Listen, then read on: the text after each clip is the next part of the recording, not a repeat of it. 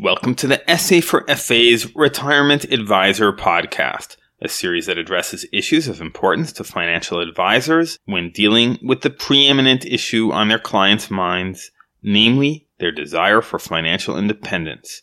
I am your host, Gil Weinrich of Seeking Alpha, and today's topic in the holiday spirit is the basis of gratitude, and thus the underlying reason why your clients might feel thankful for your services We'll get to that in just a moment, but first, this word on behalf of our sponsor. As Americans gather to celebrate Thanksgiving, I thought I'd offer this pre holiday commentary to point out the relevance this holiday has for financial advisors. Thanksgiving is very much an economic holiday, that is, a day celebrating economic success, which of course is the very raison d'etre of the financial advisor profession. The success celebrated at that first Thanksgiving in Plymouth, Massachusetts was not just survival, but prosperity. In settling New England, the Mayflower's passengers needed to establish an economy in a new land with a harsh winter and in the midst of a pre-existing Native American society unlike the England they left. The pilgrims had to plant and grow, hunt and trap, build homes and spin yarn with fortitude and determination. The result of this assiduous effort was the harvest the pilgrims gathered in.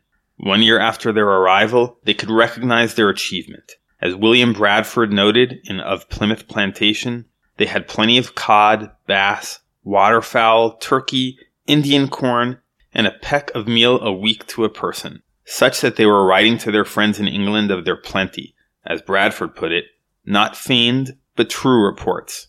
I think that what made the pilgrims so jubilant was not so much their surviving, but their unexpected thriving.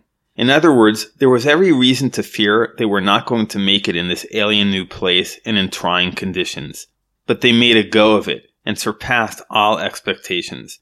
That, I believe, was the root of the celebration of Thanksgiving. You see, it is an unfortunate fact of human nature that people take what they have for granted. Did you express gratitude for your home or car, or more importantly, your family today? If you didn't, it's likely because you had them yesterday and the day before yesterday.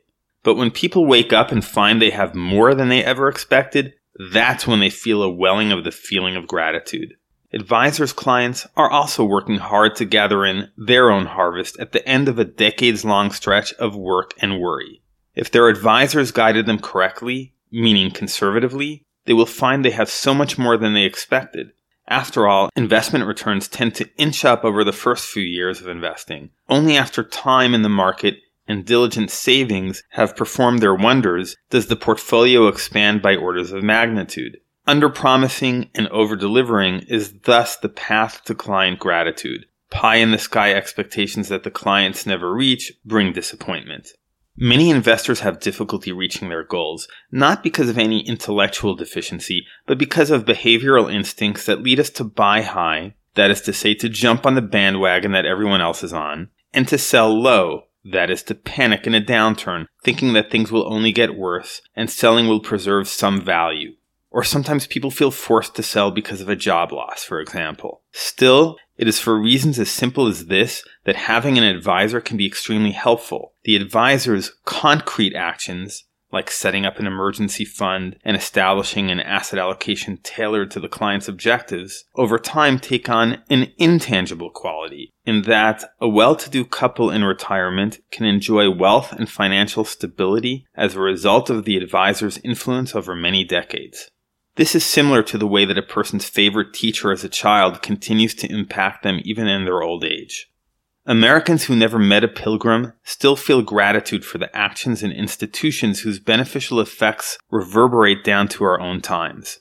And thus, financial advisors who play a role in bringing about positive financial outcomes can take pride in knowing their efforts have merited their clients' eternal thanks. And thank you, listeners, for your regular listening. If you found this podcast useful, consider passing it on to one other advisor. Also, feel free to contact me at gil at seekingalpha.com if you have feedback or requests. This is Seeking Alpha's Gil Weinrich.